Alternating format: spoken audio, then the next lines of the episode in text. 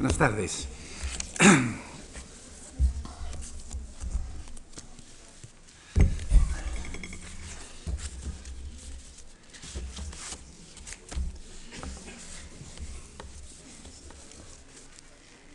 Es una audacia,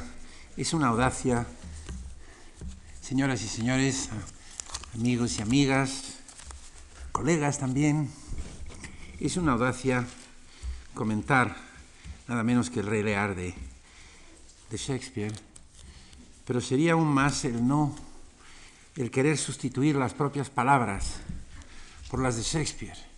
Y así espero poder que suene aquí, que suenen textos suyos y que pueda leer, citar bastantes momentos de la obra durante esta hora,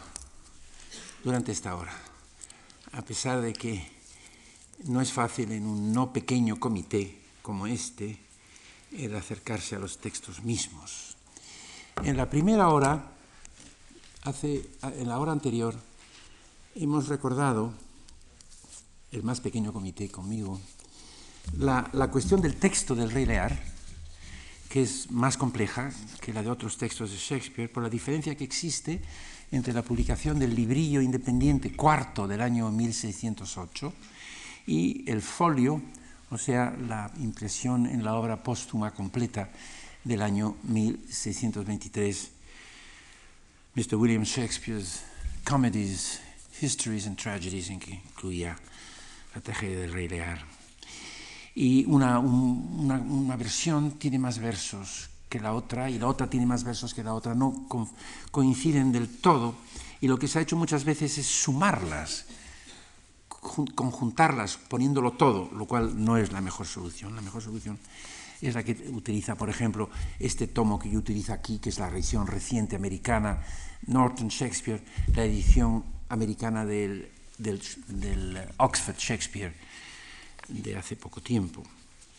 Lo esencial es que Shakespeare revisó, trabajó su texto para el texto que luego sale en el año 1623, pero no está muy claro si el segundo texto está más pensado para una representación teatral o más para ser sencillamente escrito, si es el ejercicio del lenguaje como arte o el ejercicio del lenguaje como soporte para otras artes, las artes escénicas.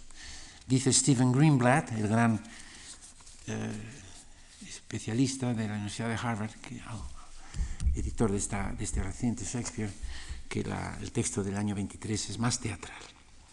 Los orígenes son antiquísimos y folclóricos. La historia latina del Reino de Bretaña, en latín del año 1135, de Geoffrey of Monmouth, y que llegan hasta unos años antes de la producción y composición y producción del Rey Lear de Shakespeare, a través de un drama que se llamaba The True Chronicle History of King Lear. Ocurre, lo he dicho deprisa, lo que con el curioso impertinente de Cervantes, y es que una historia folclórica antigua queda recogida y transformada y destruida. Cervantes destruye, cambia la vieja historia del amor, de la amistad heroica entre dos amigos perfectos, uno de los cuales está dispuesto a morir en el lugar del otro, y acaba con ella. Y aquí ocurre lo mismo, que esta historia del Rey Lear la transforma Shakespeare en una tragedia, y la tragedia más completa, más amplia, digamos, de toda su obra. Destruye el mito, lo desmitifica completamente y suprime el final feliz, aprovechando al máximo el marco precristiano, el hecho de que el Rey Lear pertenece a un mundo anterior al mundo cristiano romano de la Inglaterra medieval o de Alta Edad Media. Este final desgraciado, los productores y los públicos ingleses no lo toleraron a partir ya de la segunda mitad del siglo XVI, no lo toleraron hasta el siglo XIX. La obra fue representada varias veces en el Globe, el teatro de Shakespeare, y fue llevada a la corte y representada en la Nochevieja de 1606. pero después de la restauración, después de la apertura de los teatros que cerró Cromwell entre 1642 y 1660, después de la restauración de la monarquía y la apertura de los teatros, sabemos que no se volvió a representar el texto mismo y completo de Shakespeare. Nahum Tate, en 1581, reordena la obra, añade un final feliz, Lear vuelve a su trono al final a través del amor de Edgar con Cordelia, y claro que suprime el papel del bufón. Solo en 1823, Keen, el gran actor, conserva la catástrofe final, pero sin prescindir de los amoríos inventados por Tate entre Edgar y Cordelia, y solo en 1837 Mike Reedy presenta el texto originario. Es bueno recordar que durante todo el siglo XVIII la gente se atrevió, cuando Shakespeare reescribió sus obras, pensando que era un monstruo espontáneo, brutal, genial, pero que no conocía las reglas del arte. Pues bien, en un mundo regido por el poder monárquico, este es el mundo de Shakespeare, regido por el poder monárquico y por la autoridad, se producen estas crisis en diferentes terrenos. Lear es a la vez rey y padre. En cuanto padre y en cuanto rey, quiere ser amado, pero en el mismo momento en que ejerce el poder e impone su autoridad. Esta ambigüedad, la del principio de autoridad que quiere al mismo tiempo conseguir el afecto de quien se somete a esa autoridad, esa ambigüedad es la fuente de todo el drama. Su origen es complejo, no se trata solamente, como en Ricardo II, que vimos la última vez, de lo que llamaba el gran Kantorovich, el gran historiador alemán de la Edad Media, the king's two bodies, el hecho de que el rey tiene legalmente dos cuerpos, el suyo como persona y como rey. Aquí no, reducido a ser solo padre, el dualismo subsiste.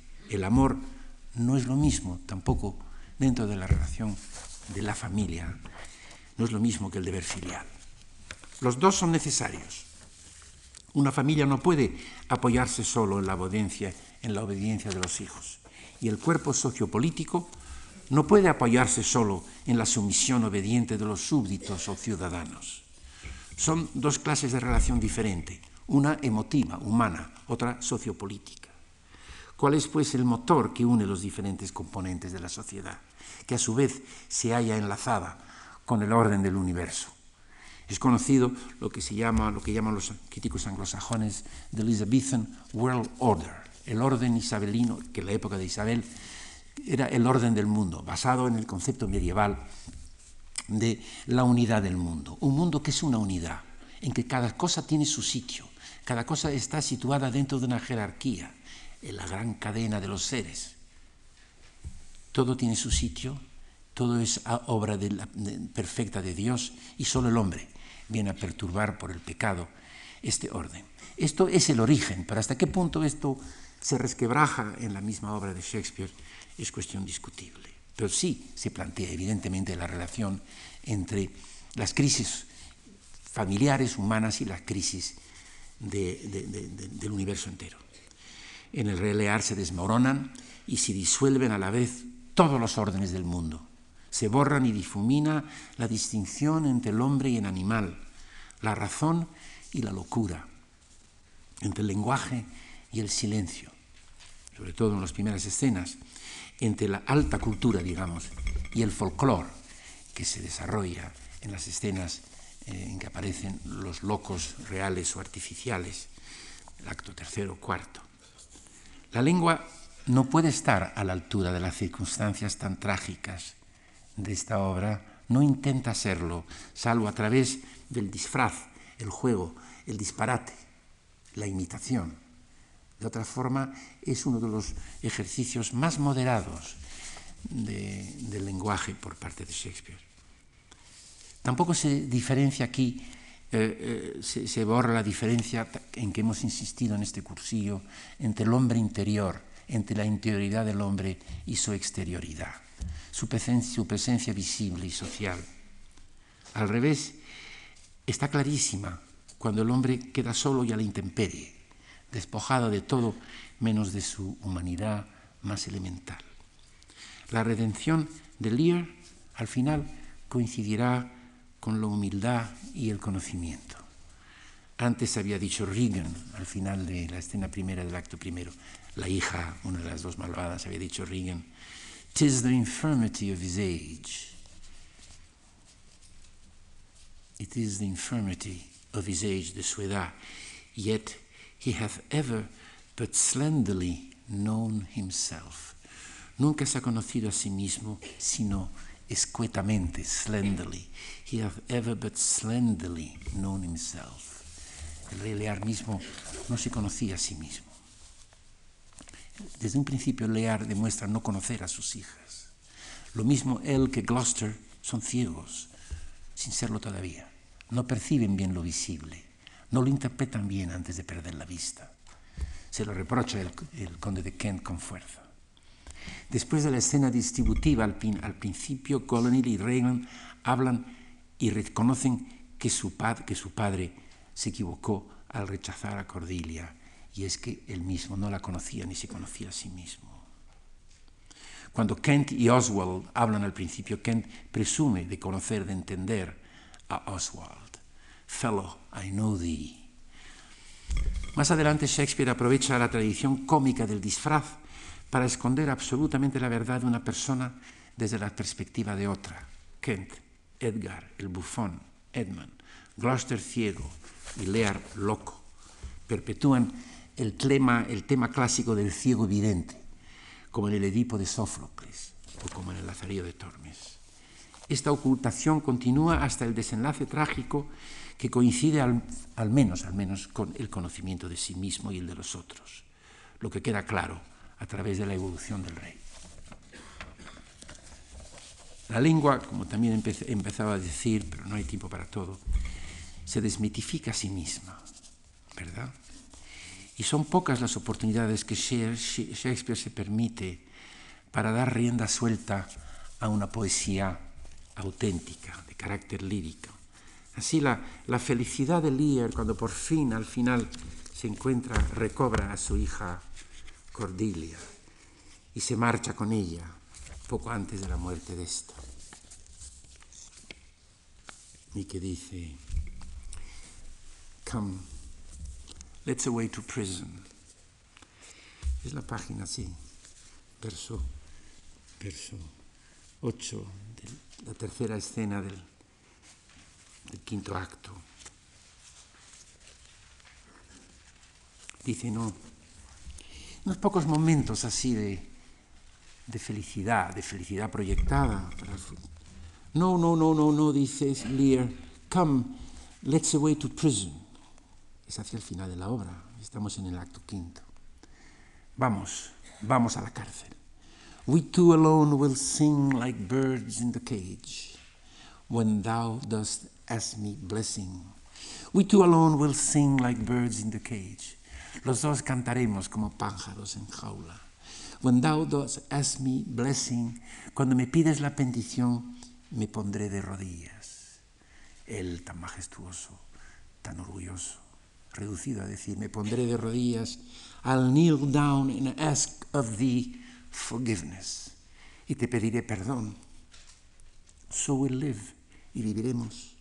"And pray and sing and tell all tales". Y rezaremos, y cantaremos, y contaremos viejas historias. "And laugh at gilded butterflies", y reírnos de las mariposas doradas. "And hear poor rogues tell of court news", y ir a pobres diablos a darnos noticias de la corte, y hablando con ellos de quién pierde y de quién gana, and who loses and who wins, who's in, who's out en la corte, quién está dentro, quién está fuera de la acción, who's in, who's out, and take upon us the mystery of things. Y asumir los misterios de las cosas, take upon us, asumir nosotros el misterio de las cosas, as if we were God's spies, como si fuéramos los espías de Dios y encerrados en la cárcel.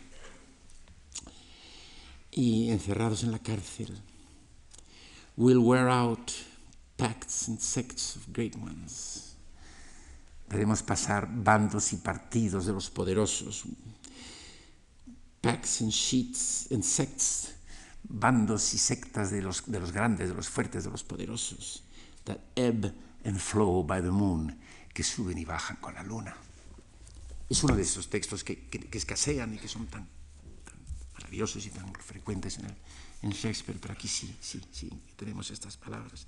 Y al final, el final es tan breve, todo es staccato, tan reducido, tan sugerido, pero lo veremos al final.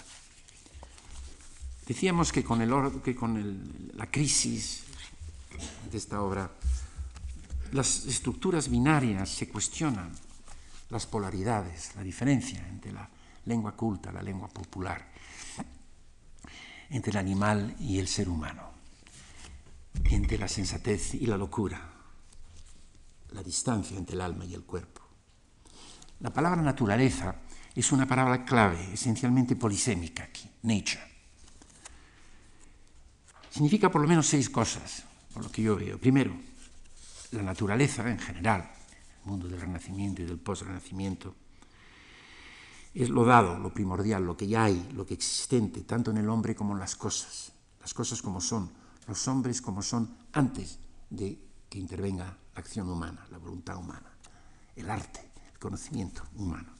En segundo lugar, el carácter físico del ser humano.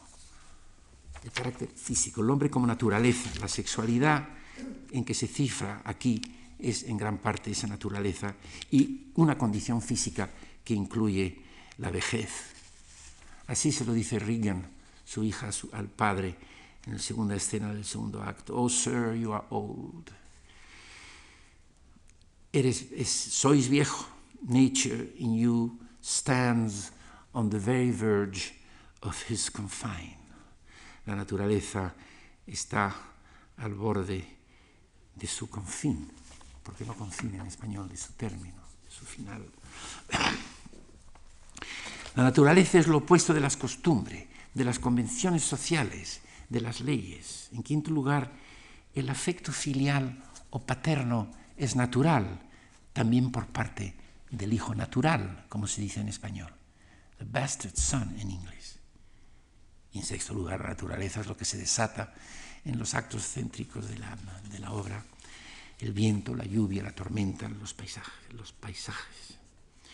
Esta amplitud queda demostrada desde un principio por lo que llaman los ingleses el subplot, el segundo argumento que introduce por primera vez Shakespeare en la historia del Rey Lear, que es la ambición del hijo bastardo del conde de Gloucester, contrastado con el destino de su hijo legal.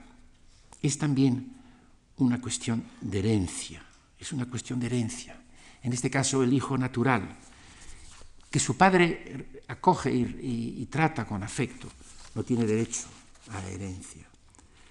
Y es lo que dice al final de la escena segunda, let me, if not by birth, have lands by wit.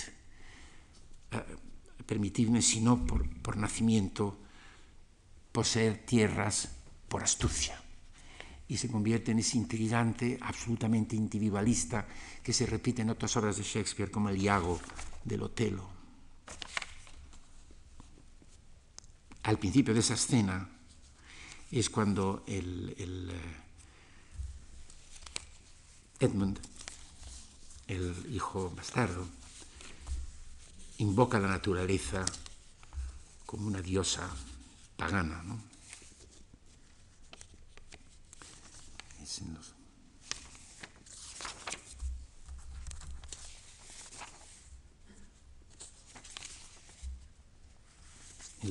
La escena segunda, el principio de la escena segunda del primer acto. Thou, nature, art my goddess. Tu naturaleza eres mi diosa. Thou, nature, art my goddess. Naturaleza, tú eres mi diosa. Traduce Ángel Luis Pujante en su traducción de Austral, que no voy a criticar, por favor, ¿cómo puede uno atreverse a criticar a quien se atreve y tiene la voluntad de traducir a Shakespeare una obra tras otra y de una forma tan experta y tan seria como la de Ángel Luis Pujante. Thou nature art my goddess, to thy law my services abound. Naturaleza, tú eres mi diosa, a tu ley ofrendo mis servicios. Wherefore should I stand in the plague of custom? ¿Por qué he de someterme, estar, dicen, la peste, in the plague of custom, sometido a la costumbre, y permitir que me excluyan, and permit to deprive me the curiosity of nations? La curiosidad de las naciones, de los estados, quiere decir las sutilezas legales de las naciones. Dice que me excluyan los distingos de las gentes, porque soy unos 12 o 14 meses menor que mi hermano. The curiosity of nations to deprive me, for that I am some 12 or 14 meses, moonshines, meses lunares, for that I am más, es algo más físico, for that I am some 12 or 14 moonshines, lag of a brother. Why bastard? ¿Por qué bastardo? O indigno, base, etc. Este subplot añade una acción dramática fundamental. Ya desde el acto primero, amplía las transgresiones que tienen que justificar el descalabro de todo un reino. Causa la muerte de las 3 hijas. Subraya la temática sexual y presenta a un personaje activo que hace que las cosas pasen, que las cosas ocurran, que las hace ocurrir. Un ser trágico si no fuera tan despreciable.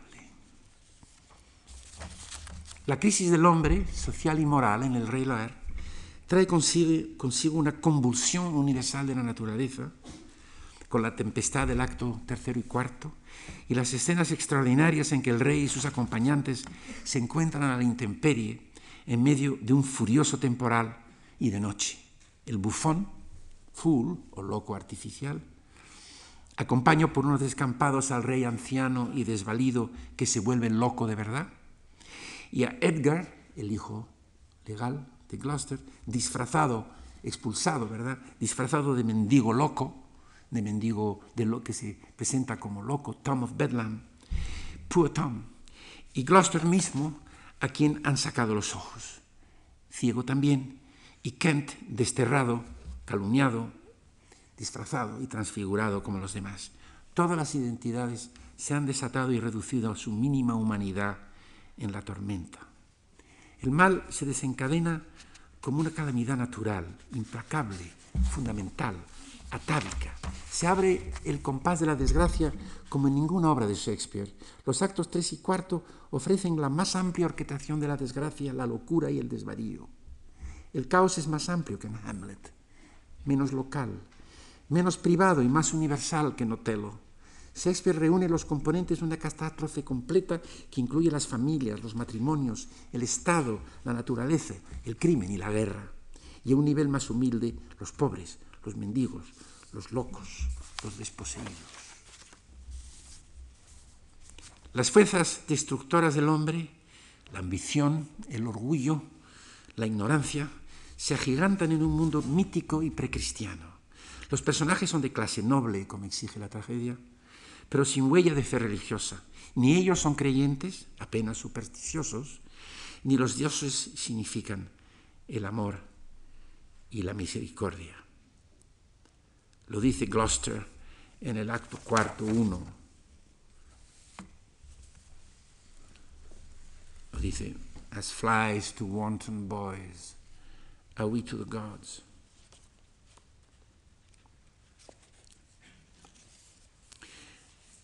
Vamos a leer esos versos, no solo esos dos. 4:1-7a.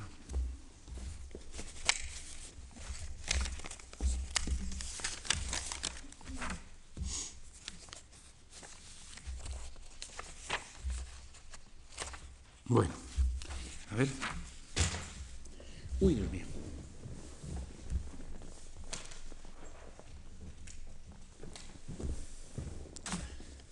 No tenía la última versión de esta. declaración. Bueno, as flies to wanton boys, are we to the gods, dice.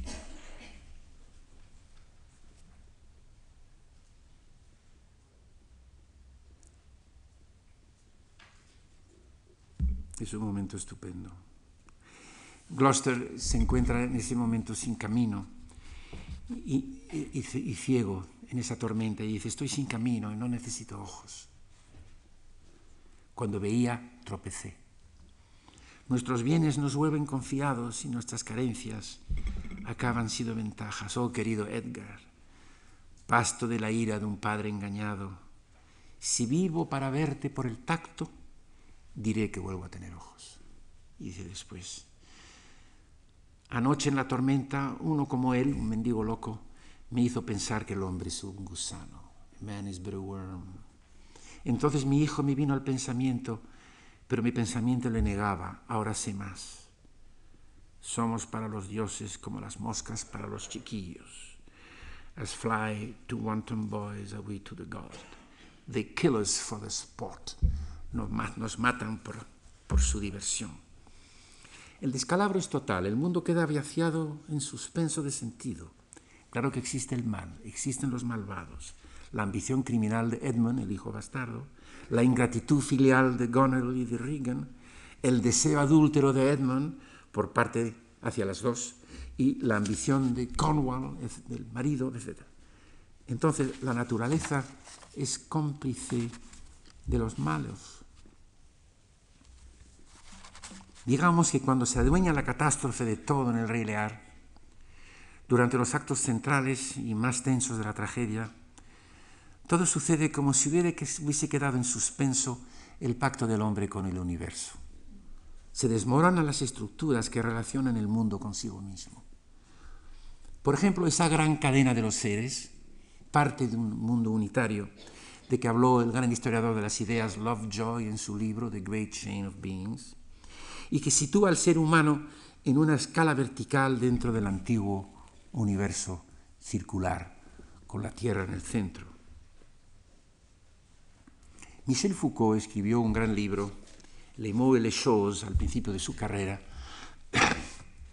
en que explicaba cómo a partir de, digamos, el barroco, con el siglo XVII, esencialmente, se resquebrajaba este concepto de un mundo unitario, de un mundo, digamos, hecho de correlaciones, de encajes, de partes que entran dentro de otras partes, de correspondencias y de reflejos, sino que nos encontramos al revés, con unas divisiones, con la emancipación del personaje individual, obligado a abrirse un camino en un mundo donde no tiene de entrada un sitio, digamos, ese hombre a la intemperie, de que habla Lukács en su gran teoría de la novela, arrancando del Quijote, esos personajes de Cervantes que se forjan su propia vida, se inventan su propia identidad, y que plantean, dice Foucault al principio de Les Mots et les Choses, el problema de la representación como algo fundamental. Por eso dedica las primeras páginas de su libro a una descripción muy minuciosa de las Meninas de Velázquez. El hombre entonces ya no tiene su sitio en un orden preexistente. En Shakespeare, ¿no es esto entonces el caso del héroe de Cervantes? Que se forja su propio destino libremente, a la intemperie, probando unas normas remotas, admitiendo la pluralidad del mundo y la pluralidad de la persona. ¿No es esta entonces la responsabilidad y la libertad de ese pensar heroico que vimos en Montaigne, en este cursillo, que enfrentado con la cornucopia de los saberes del Renacimiento, se forja su propio camino individual tan complejo, que superpone tantas posturas morales diferentes? No sé, francamente, señores, si el orden del universo se viene abajo trágica y provisionalmente en el Rey Lear porque ya no tiene vigencia ni sentido, o si implica el valor, en este caso en crisis, de una continuidad psicosociopolítica significativa. El Rey Lear pinta un tiempo de crisis. En esta obra no parece compatible lo que dice acerca de los seres humanos con una visión positiva del hombre, de su dignidad, de su grandeza. El hombre de Pico de la Mirándola y de Miguel Ángel, que tiene que ver con la degradación que surge convertido en un animal desvalido los personajes de esta obra. Decía Gloucester, acabamos de verlo en español, I such a fellow saw, he visto a una persona, which made me think a man a worm, que hizo pensarme que el hombre es un gusano. Es Gloucester, por cierto, quien asocia las partes del mundo en su discurso del acto segundo, que ahí es importante precisamente cuando dice al principio él algo que evoca otros textos de Shakespeare. Cuando dice Gloucester, leo en español, página 65 de nuestra traducción, los recientes eclipses, hablando con su hijo Edmund, sin saber que le va a engañar, los recientes eclipses de sol y de luna no nos auguran nada bueno. Aunque la razón natural lo explique de uno u otro modo, el afecto sufre las consecuencias. El cariño se enfría, la amistad se quebranta, los hermanos se desunen, en las ciudades revueltas, en las naciones discordia, en los palacios traición, y el vínculo entre el hijo y el padre se rompe. Este canalla de hijo, hablando del otro que no sabe que no es el canalla, es el augurio, es el hijo contra el padre. El rey traiciona un instinto natural, es el padre contra el hijo. Atrás quedan ya nuestros años mejores. We have seen the best of our time. Hemos visto lo mejor de nuestro tiempo. Atrás quedan nuestros años mejor. ¿Qué pensaba realmente Shakespeare? La pregunta es, me la podría hacer un alumno, o me la hace el alumno que tengo dentro. No podemos saberlo. Si Cervantes, hombre, claro, como Shakespeare solo ha presentado personajes y...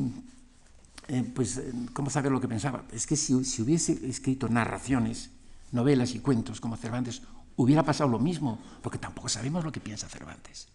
Tampoco lo sabemos. Sabemos que Cervantes podía pensar muchas cosas y que hace pensar muchas cosas a personajes distintos. Que todo el Quijote está basado en una estructura dialógica en que se enfrentan posturas diferentes a lo largo de toda la obra y que todo el Quijote es un gran diálogo inconcluso. Shakespeare no simplificaba el mundo, lo enriquecía y hacía pensar. El lector es el espacio en que se encuentran y se dan cita estas polaridades. El hombre se ve pues reducido a su ser animal. Derrumbadas las estructuras que cohesionan la sociedad, el Estado, el universo, el hombre se ve reducido a un elementalísimo microcosmo. Ya Edmund al principio define su disposición de sátiro, habla de whore master man, el hombre, amigo de prostitutas, putañero, digamos. ¿No es este el ser tan digno, tan admirable, que exaltaron los grandes artistas? Así el Rey Lear, cuando se pregunta, ¿is man no more than this? ¿El hombre no es más que esto? Is man no more than this? Poco antes, Edgar disfrazado comparaba el hombre a los animales. Esto es la escena. A ver si la encuentro. Desorden y desorden. 2401, sí. Es la escena cuarta de la escena del acto tercero. Página 2401 de lo que tienen esta...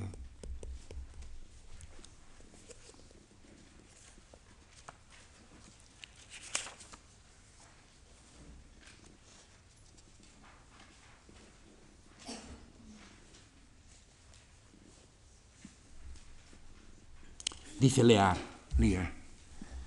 thou wert better, verso 91, está hablando en prosa, thou wert better in a grave than to answer with thy uncovered body the extremity of the skies. Mejor estarías en la tumba que aquí con tu cuerpo desnudo frente al cielo inclemente, el cielo extremo.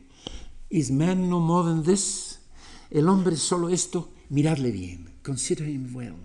Thou owest the worm no silk, no le debes sed al gusano, the beast no hide, piel a la bestia, the sheep no wool, luna a la oveja, the cat no perfume, perfume a cierto tipo de gato. Ha, here, three of us are sophisticated. Tres de nosotros somos adulterados. Tú eres el ser puro, le dice al otro, que está desnudo en plena tormenta. An accommodated man is no more. El hombre desguarnecido, no acomodado, no preparado, no es más que un pobre animal desnudo y de dos patas como tú. No more but such a poor, bare-forked animal as thou art. Y entonces llega Edgar. Y Edgar, pues claro, también habla del hombre. Y entonces Lear empieza a sentir compasión en ese momento, ¿verdad? Siente compasión. Es un poco más allá. Cuando ya se preocupa por los otros desvalidos, los otros desposeídos, la gente pobre. Pero el ejemplo mejor de la degeneración o la degradación del ser humano es la lascivia, lust, en inglés, aquí como en Hamlet, o en Trolos en Cressida, o en Otelo, o en Measure for Measure. El viejo Lear, algo veremos de eso en un soneto en mi última clase o conferencia del jueves, ese famoso soneto, The Expense, en que dice lo que es lust in action, la lasciva en acción, the expense of spirit in a waste of shame, el desgaste del espíritu en un desierto de vergüenza, is lost in action. Por aquí el viejo Lear loco, ya loco, da voz a esa universidad de la lascivia en la escena primera del acto cuarto. Aunque creo que lo que había que decir ya está dicho, ¿verdad? Sobre hasta qué punto. Aquí está. Es la escena quinta del acto cuarto. Se encuentra el rey Lear con Gloucester. No lo reconoce porque está loco. Gloucester no reconoce a Lear porque ha perdido la vista, porque le han arrancado los ojos. Y dice, I pardon that man's life. Dice todavía, presumiendo de rey, I pardon that man's life. What was thy cause? Adultery. ¿Cuál fue la causa?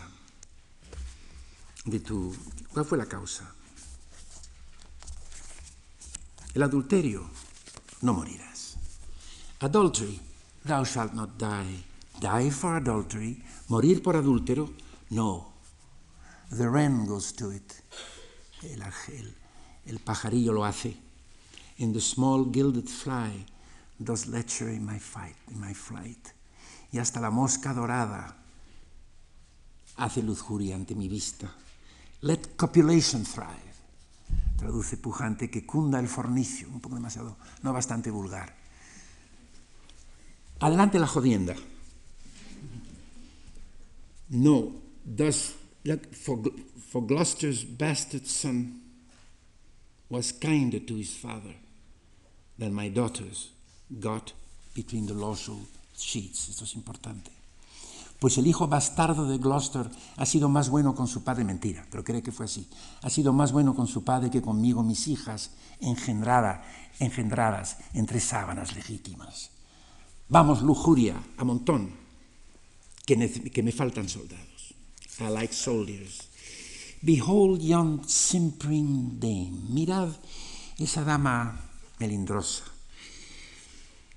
Behold yon simpering dame, whose face between her forks presages snow,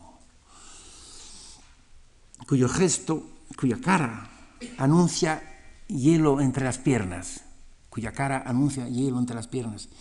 que afecta virtud y menea la cabeza si oye hablar del placer. Niega la cabeza cuando oye hablar, to hear of pleasure's name.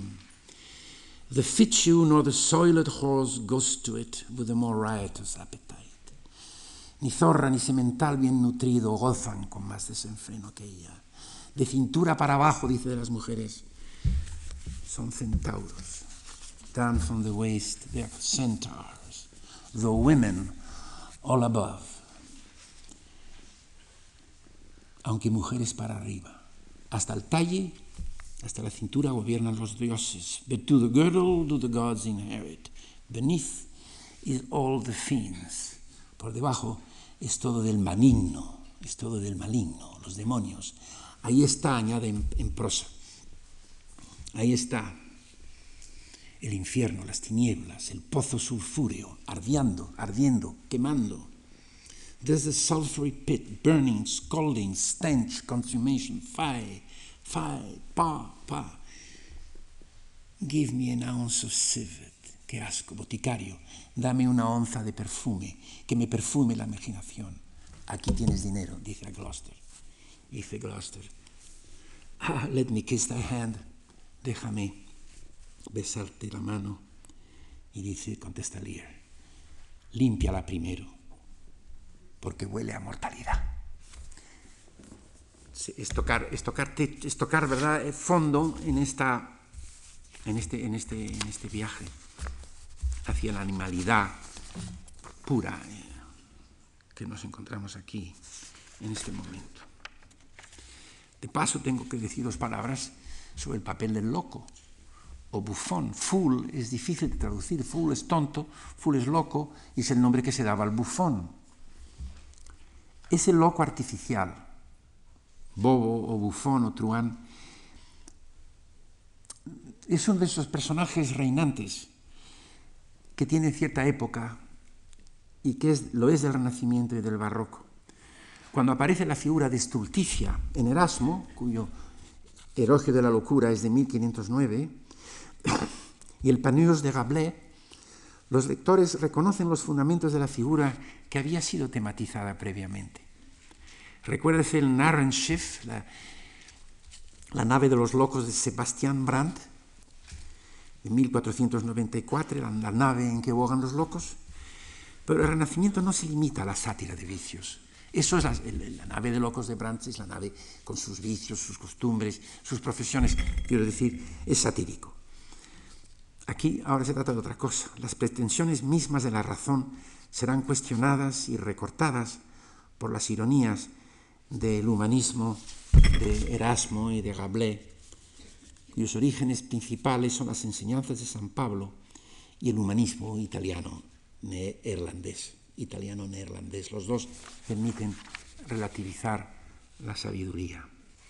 Durante la Edad Media los locos se hallaban en todas partes, no existían los manicomios. Se encontraba bajo la protección de Dios y la fe cristiana, como San Pablo, valoraba su simplicidad. No obedecían a los códigos de la comunidad y en las cortes de los príncipes los locos artificiales disfrutaban de una insólita libertad. Uno de los buenos libros sobre este tema, Praises of Folly, de Walter Kaiser, comenta la relación de este personaje del siglo XVI con la santa simplicidad de Tomás a Kempis, la docta ignorancia de Nicolás de Cusa, que contribuyeron a abrir el camino de la problematización del pensamiento racional y la ambigüedad, la combinación de burlas y de veras que encontramos en el licenciado Viriera, en Don Quijote y en los locos de Shakespeare, que llevan a sus últimas consecuencias esa crisis de la confianza en la razón. En Shakespeare el loco tiene su lugar lo mismo en la comedia, Feste, de Twelfth Night, o Touchstone, de As You Like It, que en la tragedia, en el Rey Lear. Tragedia. Permitidme que termine, perdón por el desorden no trágico de esta presentación. No, antes de pensar un momento acerca de la tragedia, hay que tener en cuenta, claro, que esta acción trágica se interioriza y que los personajes cambian y acaban por aprender y evolucionan por dentro, ¿no?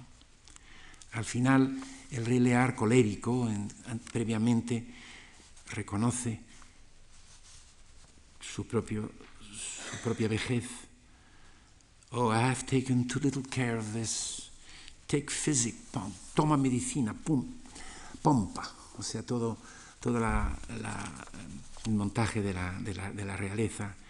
Expose yourself to feel what wretches feel. Sé dispuesto a sentir lo que sienten los pobres. That thou mayst shake the superfluous. Que puedas de entregar lo superfluo a ellos and show the heavens more just. Y sentirte y mostrarte más justo ante los dioses. Hacia final dice, pray do not mock. I'm a very foolish, fond old man. Y luego, pray you now, forget and forgive.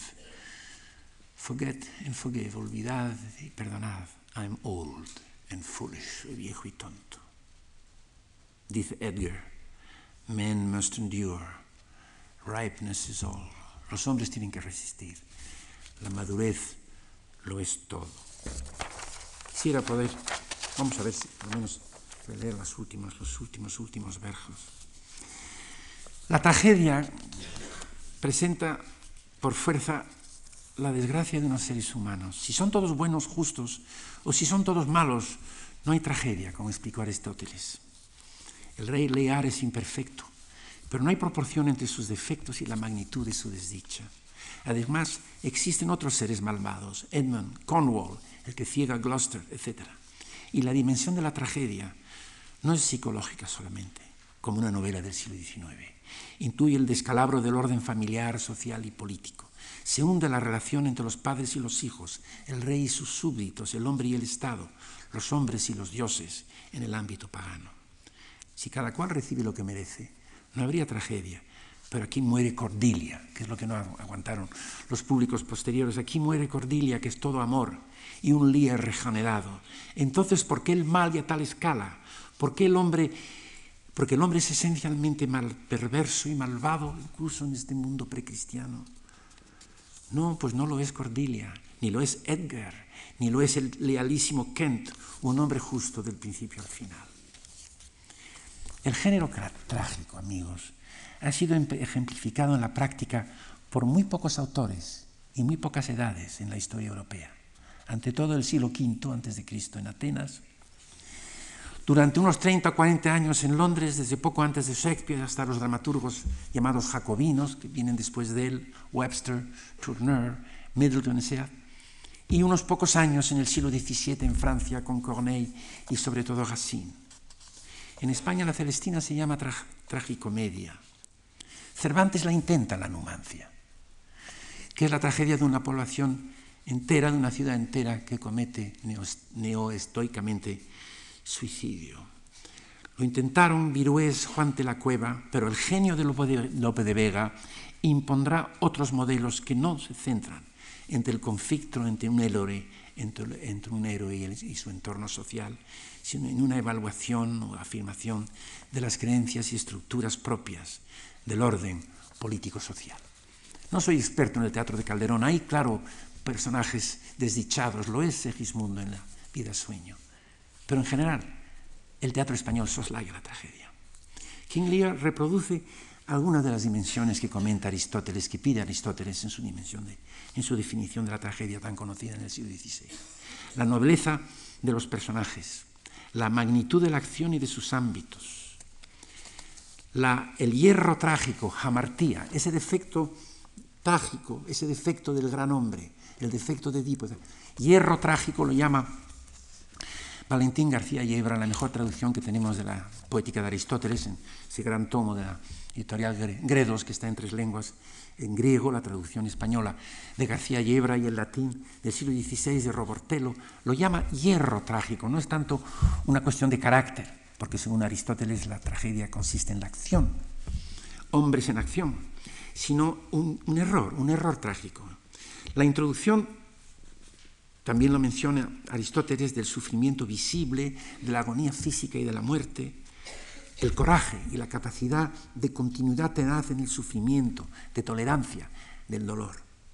Y sobre todo el sentimiento de piedad y de terror que embarga el ánimo de los espectadores y de los personajes mismos, que yo siento todavía asombro ante la magnitud de la catástrofe trágica.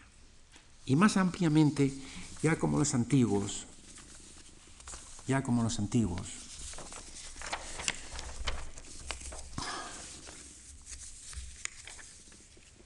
antiguos festivales en honor de Dionisio, ¿acaso se perpetúa el ciclo de la muerte y de la resurrección, de la caída y de la redención, o en la naturaleza del invierno y de la primavera? Pero cuesta contentarse con que la imperfección moral del primer rey Lear, en el acto primero y segundo, su autoritarismo, su voluntad egocéntrica, su terquedad en el error, haya sido causa suficiente de las espantosas acciones y horrores que se desencadenan después.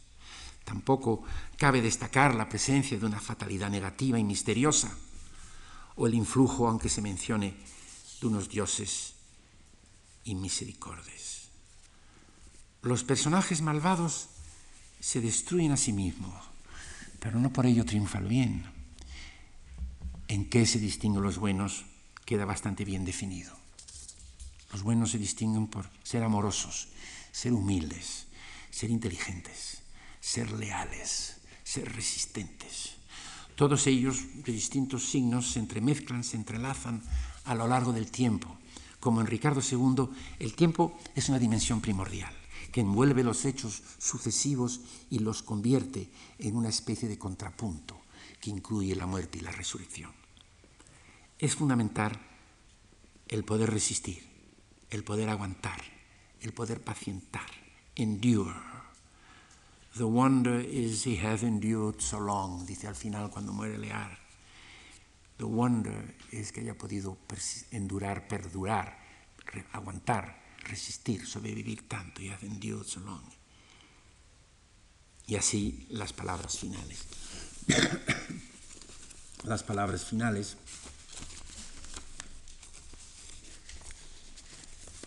A ver si las encuentro. Las palabras finales.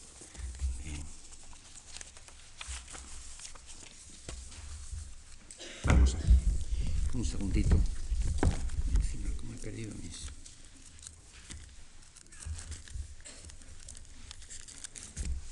Ustedes saben, hay dos textos, el texto del año 1608 y el de 1623. Yo utilizo el de 1623 como la mayoría de los críticos ingleses, que me parece el mejor. El final, las últimas palabras las tiene Edgar. En la obra anterior, en la versión anterior la tenía Albany. The weight of this sad time we must obey. El tiempo se sitúa dentro de, a lo largo del tránsito del tiempo. El peso de este triste tiempo tenemos que obedecer, a él tenemos que obedecer. Speak what we feel, not what we ought to say. Pensar lo que sentimos, no lo que deberíamos sentir. The oldest have borne the most. Los mayores son los que más han aguantado. We that are young, nosotros que somos jóvenes, shall never see so much, nor live so long. Nosotros nunca veremos tanto, ni viviremos tanto. Sí, alude a la riqueza de experiencia que encierra el mundo. Live, no solo al dolor tal vez, sino a esa dulzura que expresa Edgar un poco antes, cuando dice, oh, our lives, sweetness, lives con genitivo inglés, ese apóstrofe, oh, our lives, sweetness, o la dulzura de nuestras vidas, that we the pain of death would hourly die, que viviríamos a cada hora el dolor de la muerte, rather than die at once, mejor que morir de una vez. Pero las palabras finales de la tragedia no abren más que las puertas del tiempo, de otro time, desconocido, y quién sabe si realmente distinto o mejorado. Dice Frank Kermode, el gran crítico, en su libro The Sense of an Ending, el sentido del final, en que estudia los finales de las obras literarias.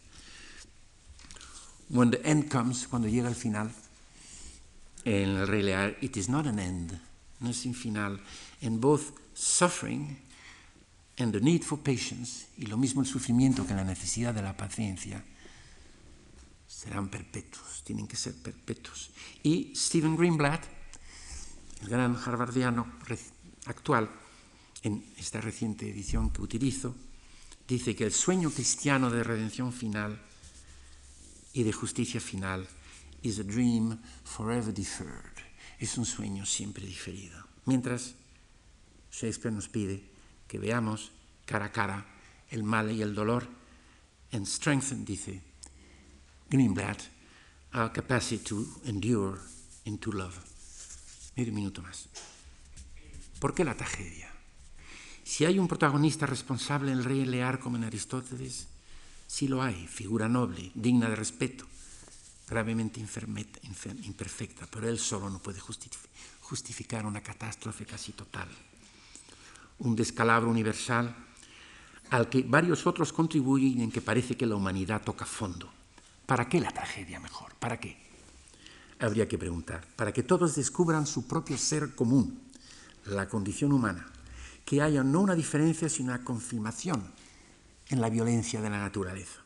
No es el carácter de determinado personaje la condición de la tragedia, sino la condición humana que une a todos.